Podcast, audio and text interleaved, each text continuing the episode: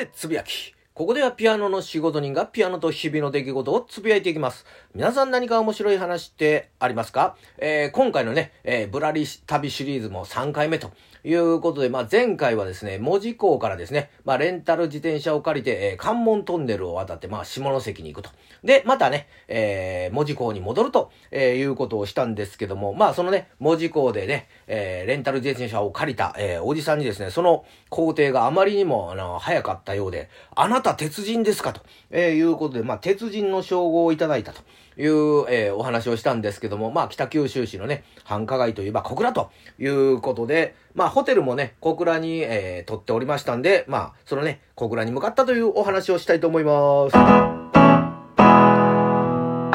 ということで、まあ、小倉をね、こう、ぶらっと、歩いたわけなんですけども、まあ駅からですね、アーケード街がずーっとあってですね、まあ綺麗に整備されて、まあ人もね、結構おるので、ああ、やっぱ小黒はにぎ、にぎやかやな、というような印象を持ったわけなんですけども、まあそのね、アーケード、アーケード街からですね、ちょっと、えー、横道それますと、まあ令和の時代、平成を飛び越えてですね、まあ昭和の雰囲気のね、する店というのがね、結構並んでおりまして、これはこれでいい味出してるな、というような感じやったんですけども、まあ僕がですね、ちょっと気になった店というのがですね、まあ半分、あの、シャッター閉まってる店がありまして、あ、これなんやろなと、下からね、ちょっと覗くとですね、2、3人が、まあちょっと立って飲んでると。いうのがありまして、で、その店というのがですね、その一角にですね、それこそもう昭和の時代しかないであろう、あの、対面でね、売ってる、あの、タバコ屋さんがありましたんで、まあそこの、あの、女性にですね、あの、すいません、これ、この店ってやってるんですか？と、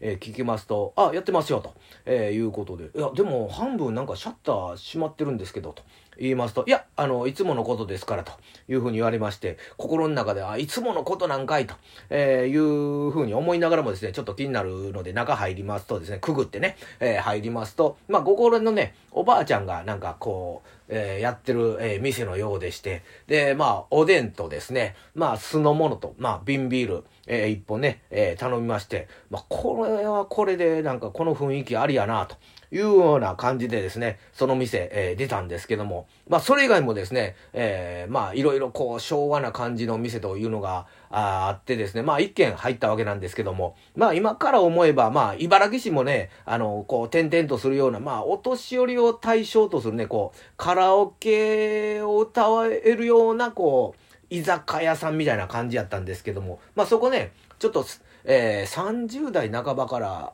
あ後半にかけての男性もいたんで、実はその人とね、ちょっと、えー、気があって、えー、喋ってたわけなんですけども、まあ、その男性がですね、あ、この間僕、あの、大阪行きましたと。で、あの、高校野球をね、えー、見たんですよ、と。いうふうな話をした、えー、話をしてきましたんで、いやー、それはあの、暑い日にわざわざ甲子園行ったんですか？みたいな、えー、感じからですね、まあ、大阪行くときは、あの、梅田のね、あの、カプセルホテル泊まるのがもう定番なんですよ、というふうに言うので、おということは、あのホテルですね、みたいな、あ、カプセルホテルですね、みたいな感じでちょっと、えー、盛り上がりましてですね、まあその店をね、出て、えー、2軒目の